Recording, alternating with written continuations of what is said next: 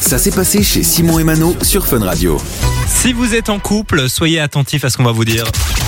De 13h à 16h, Passez l'après-midi avec Simon et Mano sur Fun Radio. Parce que Mano, tu es tombé sur une date Eh ouais, qui elle fait serait peur. une date. propice à la rupture, Voilà. en fait, simplement. Alors il faut savoir qu'en fait, ce sont des, des chercheurs qui se sont penchés sur ces chiffres, qui ont en fait analysé des profils Facebook en se demandant à quel moment il y avait plus de profils qui passaient de en couple à Ok. célibataire. Il y a encore des gens qui font ça déjà, c'est la grosse Déjà, nouvelle du c'est vrai. jour. En 2023, c'est un peu bizarre, mais faites ce que vous voulez. Et cette date, elle approche ben, à grands pas, puisqu'en fait, ce serait la date du 11 décembre.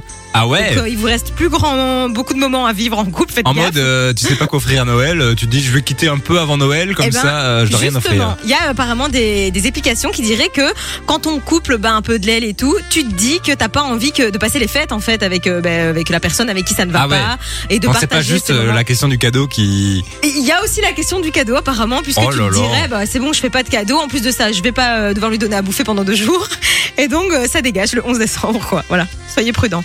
Il y a aussi des scientifiques sympa. qui expliquent qu'apparemment la période de, de Noël, de décembre, c'est propice aussi aux rencontres. Et donc tu te dis, bah, si je quitte mon mec le 11 décembre, le 24, tu vois, il y a les marchés de Noël, c'est un truc un peu, un oh peu là là, chaleureux. on- on est dans un téléfilm là. Ouais, on a besoin de se réchauffer et hop, tu t'embrasses Eric euh, en dessous du gui et puis tu débutes une histoire d'amour fabuleuse avec lui. Eric souvent qui est de retour dans sa ville parce qu'il était dans une entreprise à New York Il avait quitté sa famille dans sa petite campagne. et puis ils vont reprendre une petite boulangerie de village qui, qui doit fermer. Et c'est ça, il retrouve, euh, ben, euh, il retrouve Brooke, qu'il a connu quand il avait 5 ans. Et euh, ben, Brooke, en fait, elle est, elle est di- récemment divorcée et ça repart, quoi, tu On vois. devrait se lancer dans l'écriture d'un film de Noël. C'est tellement facile, en même temps, C'est vrai, il y a pas d'histoire en fait. c'est pas grand chose la même chose.